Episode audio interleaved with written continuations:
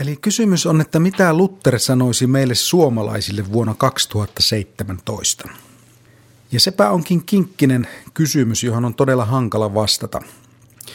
Ensinnäkin sen takia, että eihän Luther tiennyt, että millainen tämä maailma on vuonna 2017.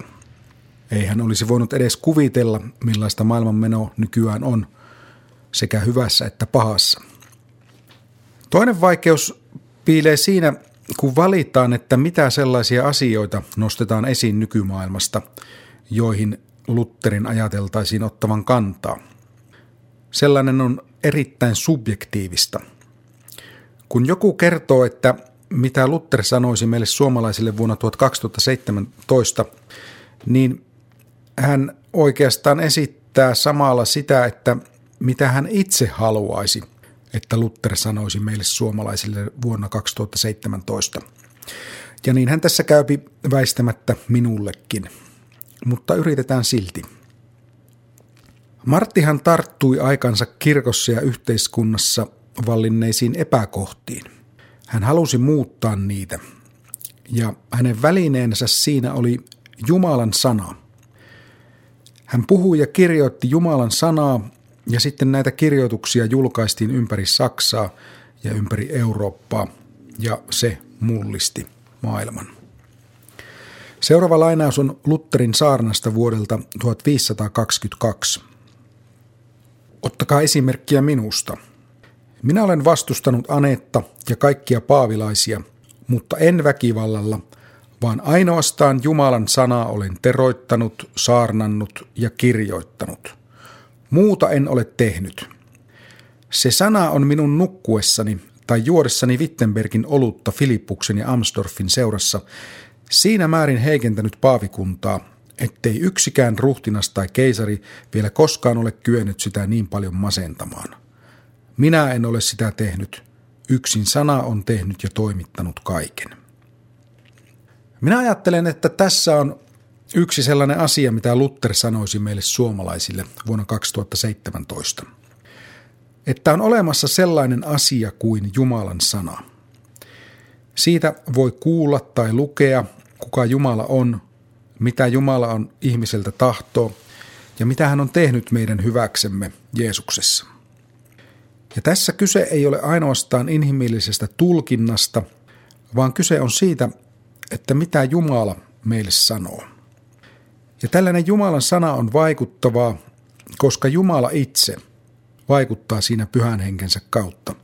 Siitäkin huolimatta, että se on ihmisen puhumaa sanaa. Ja tätä Luther varmaan haluaisi painottaa meille, että on olemassa sellainen asia kuin Jumalan sana. Luther olisi varmaan aika tyrmistynyt siitä, että millaiseksi protestanttinen teologia on vuosisatojen kuluessa kehittynyt, osittain myös hänen nimeään kantamassa evankelis-luterilaisessa kirkossa. Uskonnosta on nimittäin meidän kulttuurissamme tullut asia, joka lähtee liikkeelle ihmisen omasta, persoonallisesta tunteesta. Uskonnon ydin on nykyään kunkin ihmisen oma henkilökohtainen kokemus ja ajattelu. Ja sen takia kristin uskollakaan ei ole mitään tiettyä yhtenäistä sanomaa, koska ajatellaan, että uskossa on olennaista kunkin uskovan ihmisen oma sisäinen tunne, ei niinkään uskon opillinen sisältö. Ja jokaisen on saatava itse tulkita tuota omaa sisäistä tunnettaan sellaisin sanoin kuin hyväksi näkee. Ja sellaistahan Luther ei olisi lainkaan hyväksynyt. Lutherin mukaan aitoon uskoon kyllä tietysti kuuluu ihmisen oma henkilökohtainen persoonallinen luottamus. Mutta aivan yhtä olennaista Lutterille oli se, että mihin tuo henkilökohtainen luottamus kohdistuu. Jotta usko olisi aitoa, sen on kohdistuttava Jumalan sanaan, Jumalan itsensä antamiin lupauksiin Jeesuksesta. Otetaanpa tästä lainaus Lutterilta. Vaikka raamatun kirjain itsessään ei annakaan elämää, täytyy sen kuitenkin olla mukana ja sitä täytyy kuulla ja se pitää ottaa vastaan. Pyhä henki toimii sen kautta sydämessä ja pitää sydämen sanan kautta uskossa, vastoin perkelettä ja kaikkia ahdistuksia. Missä sanan annetaan mennä, siellä Kristus ja henki välttämättä pian kadotetaan. Siksi älä kehu paljoa hengellä, ellei sinulla ole ilmoitettua ulkonaista sanaa, sillä se ei varmasti ole hyvä henki, vaan surkea perkele helvetistä.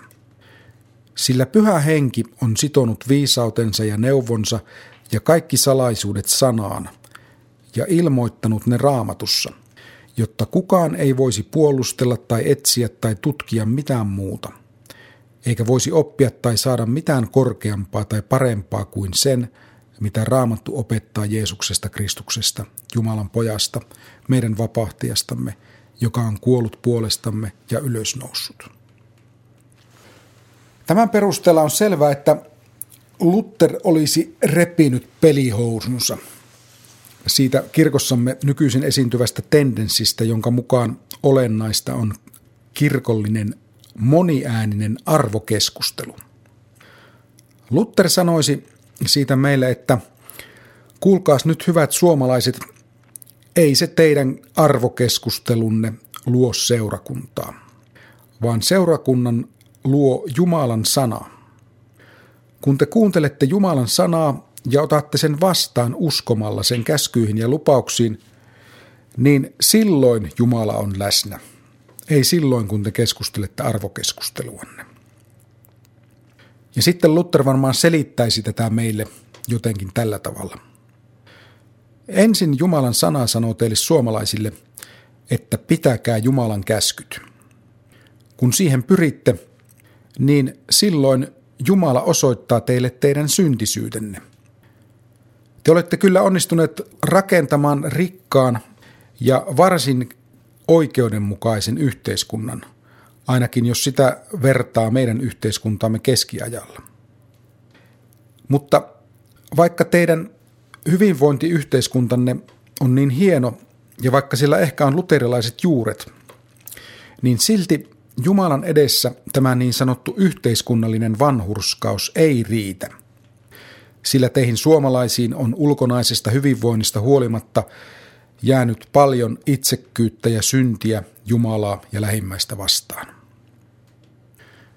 Ja ajattelen, että tässä yhteydessä Luther varmaan lukisi meille kristityn vapaudesta nimistä kirjoitustaan ja vähän muuntelisi sitä näin.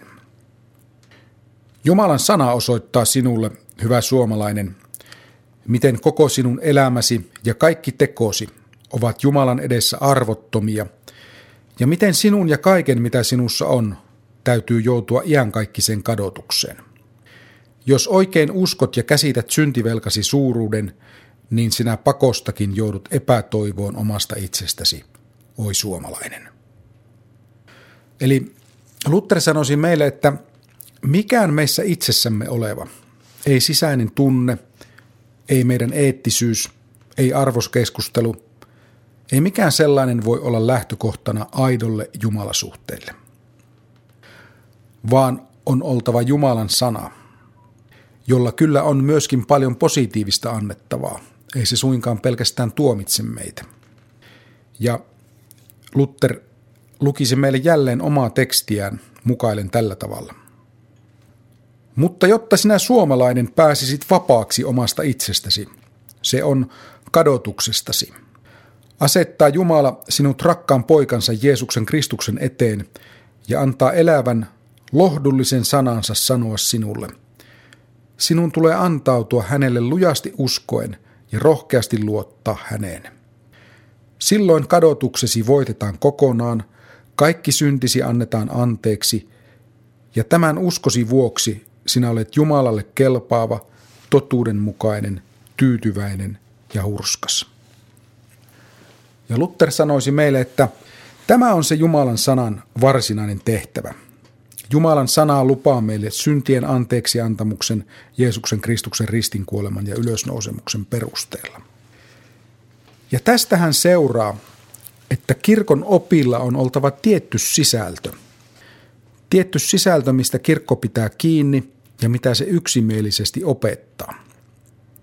Martti ei olisi lainkaan ymmärtänyt sitä, miten nyky-Suomessa kirkko esittelee ylpeänä sitä, että se on niin sanottu moniääninen kansankirkko. Luther muistuttaisi meitä siitä, että kirkon pitää olla olennaisissa asioissa yksimielinen. Olennaisissa asioissa yksimielinen. Sivuseikoissa voi olla erilaisia tulkintoja, mutta olennaisissa asioissa on oltava yksimielinen. Erässä saanassaan vuodelta 1541 Luther sanoi näin. Oi Herra Jumala, miten ihana asia onkaan kirkko, jossa vallitsee ero oikean ja väärän opin välillä. Se on kirkko, jolla on oikea oppi. Ja ajattelen, että jos Luther tulisi saarna vieraaksi johonkin nyky-Suomen kirkkoon, niin hän saattaisi saarnassaan puhua nuo samat sanat. Ei suinkaan siksi, että hän tykkäisi oppilauseista. Lutterillehan kaikki kaikessa oli Kristus ja hänen armotyönsä, ei mikään opillinen hiusten halkominen. Mutta silti Luther muistuttaisi meitä siitä, että jos kirkolla ei ole eroa väärän opin ja oikean opin välillä, niin silloin kirkko on oikeastaan luopunut siitä, että Jumalasta voi puhua jotain, mikä on totta. Jos harhaopin ja oikean opin välinen ero katoaa, niin silloin mikään Jumalapuhe ei ole sen todempaa kuin joku toinenkaan. Mutta sellainenhan ei Lutterille käynyt. Lutterin mielestä Jumalasta voi puhua myös väärin. Voi opettaa epätotuuksia tai tyhjänpäiväisyyksiä. Kummatkaan eivät tavoita Kristusta, ja siksi niitä pitää kirkossa välttää, sanoisi Luther meille. Ja kertoisi, että juuri sen takiahan minä ne 95 teesiä sinne Wittenbergin linnankirkon oveen liimasin. Eli jos kirkko pitää kiinni siitä, että se opettaa Jumalan sanaa, niin silloin sen on samalla pidettävä kiinni myös siitä, että oikean opin ja väärän opin kohdalla tai välillä on ero. Ja ajattelen, että Luther kysyisi meiltä tämän päivän suomalaisilta luterilaisilta, että miksi teidän kirkossanne korostetaan niin paljon sitä, että te olette moniääninen kansankirkko, jossa on suvaittava monenlaista erottelua? ajattelu, monenlaista ajattelua. Luther kysyisi, että oletteko te käytännössä luopumassa oikean opin ja väärän opin välisestä erosta? Ja hän kysyisi, että uskotteko te ylipäätänsä, että Jumalasta voi puhua jotain totta, jotain sellaista, joka tavoittaa hänet ja hänen armonsa? Ja hän kertoisi meille, että älkää hyvät ihmiset, suomalaiset, menkö tuohon suuntaan, että – kirkossa olennaista on uskonnollinen tai eettinen arvokeskustelu. Luther kertoisi, että kirkossa olennaista on oikea oppi ja että se on ihana asia, sillä oikea oppi tuo mukanaan Kristuksen. Oikea oppi tuo mukanaan elämän Jumalan yhteydessä. Eikä oikea oppi suinkaan nosta kirkon kynnystä korkealle, vaan laskee sen hyvin matalalle. Ja näin on siksi, että – Oikea oppi ohjaa pappeja puhumaan ihmiseksi syntyneestä syntisten vapahtajasta, joka lahjoittaa meille armonsa ilmaiseksi. Ja sitten Luther ehkä siteraisi taas yhtä teostaan ja sanoisi näin. Kun Kristuksesta saarnataan, on saarnattava niin, että heräitetään sellainen usko häneen, ettei hän ole vain pelkkä Kristus, vaan Kristus sinulle ja minulle. Meissä pitää myös toteutua se, mikä hänestä sanotaan ja mikä hänen nimensä, Kristus eli voideltu, sisältyy. Tämä usko syntyy ja säilyy vain siten, että saarnataan siitä, miksi Kristus on tullut, mitä hän on tuonut mukanaan ja antanut meille, samoin kuin siitä, mitä hyötyä ja käyttöä meillä on hänestä, kun uskomme häneen. Missä on se sydän, joka ei tämän kuultuan iloitsisi ja tällaisen lohdun saatuan riemuitsisi Kristuksen rakkaudesta? Tähän rakkauteen ei koskaan päästä lailla eikä teoilla. Kuka voisi vahingoittaa tai peloittaa tällaista sydäntä? Jos synnin tunto tai kuoleman pelko ahdistaa omatuntoa, se on valmis panemaan toivonsa Herraan. Sitten mieleeni tulee toinen asia, josta Luther ehkä puhuisi meille suomalaisille vuonna 2017. Nimittäin se, että kirkon avioliitto-opetusta yritetään muuttaa nykyisin sukupuolineutraaliksi. Ja sitähän on perusteltu myöskin Lutterilla. Ja on sanottu, että Lutterille avioliitto oli yhteiskunnallinen instituutio, eikä kirkollinen. Ja siksi tämän ajattelun mukaan avioliittoa koskevissa asioissa luterilaisessa kirkossa pitäisi kuunnella yhteiskunnallista lainsäädäntöä, eikä niinkään raamattua. Ja siksi kirkon avioliitto-opetusta pitäisi muuttaa tai laajentaa. Minä olen aika varma, että Luther sanoisi meille suomalaisille, että hänet on ymmärretty väärin. Luther sanoisi hyvin painokkaasti, että miehen ja naisen välinen avioliitto on Jumalan luomisteossaan tekemä säätämys.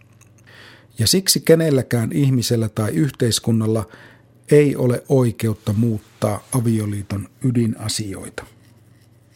Ajattelen, että Luther siteeraisi kirjoitustaan nimeltä Avioelämästä.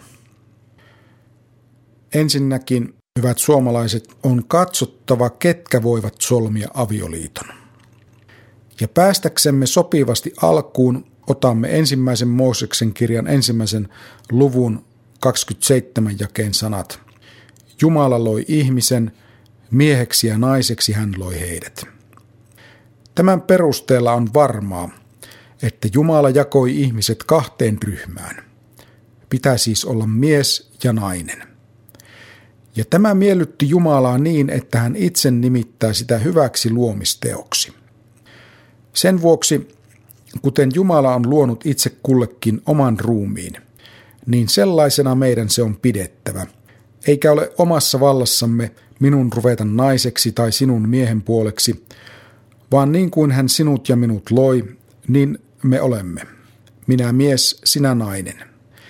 Ja tällaista hyvää luomistekoa hän tahtoo kunnioitettavan ja pidettävän kenenkään halveksimatta hänen jumalallisena tekonaan. Ja sitten Luther selittäisi meille, että miksi hän sanoi avioliiton toisaalta olevan maallinen ja yhteiskunnallinen eikä kirkollinen asia. Luther sanoisi, että avioliitto ei ole kirkollinen sakramentti, koska avioliitto ei välitä syntien anteeksi antamusta. Ja Luther sanoisi, että päteviä avioliittoja kyllä solmitaan muuallakin kuin kristittyjen parissa. Ja sen takia siitäkin näkee, että avioliitto on toisaalta maallinen sääty. Ja hän sanoisi myös, että avioliittoon kuuluu paljon sellaista, mikä koskee maallisia asioita, kuten perimysoikeutta tai omaisuutta, tai sitä, millaisin menoin avioliitto solmitaan. Ja Luther sanoisi, että kuulkaa suomalaiset, minun aikanani paljon ongelmia Saksassa aiheuttivat niin sanotut salaiset kihlaukset ja salaiset avioliitot. Ja se oli sikäli outo juttu, että keskiajalla ainakin Saksassa ajateltiin, että katolisen kirkon mukaan avioliitto oli pätevä, kun kaksi asiaa oli tapahtunut. Ensimmäinen oli miehen ja naisen välinen keskinäinen sopimus, jossa he sanoivat toisilleen, että minä otan sinut omakseni, omakseni. Ja toinen oli sukupuoliyhdyntä. Ja nämä molemmat asiat mies ja nainen saattoivat tehdä kahden kesken, ihan salassa muilta. Julkista vihkimystä ei ihan välttämättä tarvittu, koska avioliiton ydin oli tuossa keskinäisessä sopimuksessa ja sukupuoliyhdynnässä. Ja sen takia kirkko piti Saksassa tuohon aikaan myös salassa solmittuja avioliittoja pätevinä. Ja siitä taas seurasi, että oli hyvin hankala tietää, että ketkä olivat aviossa toistensa kanssa. No Saksan yhteiskunnallinen laki sitten puolestaan vaati, että kihlauksen tuli olla julkinen asia. ja tässä se poikkesi kirkollisesta laista. Ja julkinen asia se Lutterinkin mielestä piti olla. Ja tässä on yksi seikka, että minkä takia hän nousi aikansa kirkollista avioliittolakia vastaan ja kirjoitti, että sellaiset avioliittoa koskevat asiat, kuten sen julkisuus ja kuulutukset ja vihkimenot ja niin edelleen, ne tuli jättää yhteiskunnan eikä kirkon päätettäviksi. Tässä mielessä avioliitto oli Lutterille yhteiskunnallinen eikä kirkollinen asia. No tämän vuoksi sitten Suomessa jotkut kirkon työntekijöistä ovat väittäneet, että Lutterin teologian mukaan yhteiskunnalla on oikeus muuttaa avioliitto opetuksensa sukupuolineutraaliksi. Ja sitten kirkon pitää myöskin muuttaa opetustaan vastaavalla tavalla. Mutta jos Luther pääsisi käymään täällä niin ihan varmasti hän sanoi, että kuulkaa suomalaiset, en minä ollenkaan sellaista tarkoittanut, vaan avioliitto on Jumalan asettama ja Jumalan säätämä asia. Ja hän on säätänyt, että siitä, siinä on oltava mies ja nainen, ihan niin kuin Jumalan sanassa meille sanotaan. Luther pitäisi tätä hyvin tärkeänä asiana.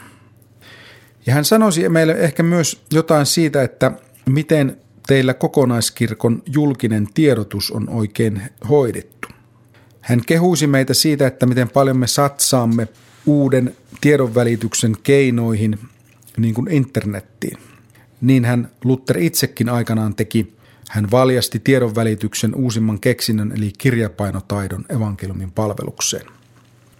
Mutta ei Luther silti meitä pelkästään kehuisi, vaan hän ihmettelisi, että miksi kokonaiskirkon tiedottamista hoidetaan meillä teologisesti niin lepsusti. Hän sanoisi, että miksi te suomalaiset olette ulkoistaneet kirkollisen tiedottamisen mainostoimistoille? Miksi te ette pidä kirkollisessa tiedottamisessa esillä Jumalan sanan keskeisiä asioita? Esimerkiksi tätä, että Jumalan sanan mukaan avioliitto on miehen ja naisen välinen asia. Hän olisi myös ihmetellyt erittäin kovasti edellisten seurakuntavaalien tiedotusta, jonka sloganina oli tällainen lause tai slogan usko hyvän tekemiseen. Ja Luther sanoisi, että mitä ihmettä, eihän aito usko voi kohdistua hyvään tekemiseen. Sillä kukaan ei voi tehdä niin paljon hyvää, että sen kautta pääsisi Jumalan yhteyteen. Ja Luther sanoisi, että Uskon kohteena on oltava meidän edestämme ristiinnaulittu ja ylösnoussut Jumalan poika, Jeesus Kristus. Hän sanoisi, että sellainen usko kyllä synnyttää hyviä tekoja, mutta ei sellainen usko kohdistu hyvään tekemiseen, vaan sen on kohdistuttava Jeesukseen Kristukseen.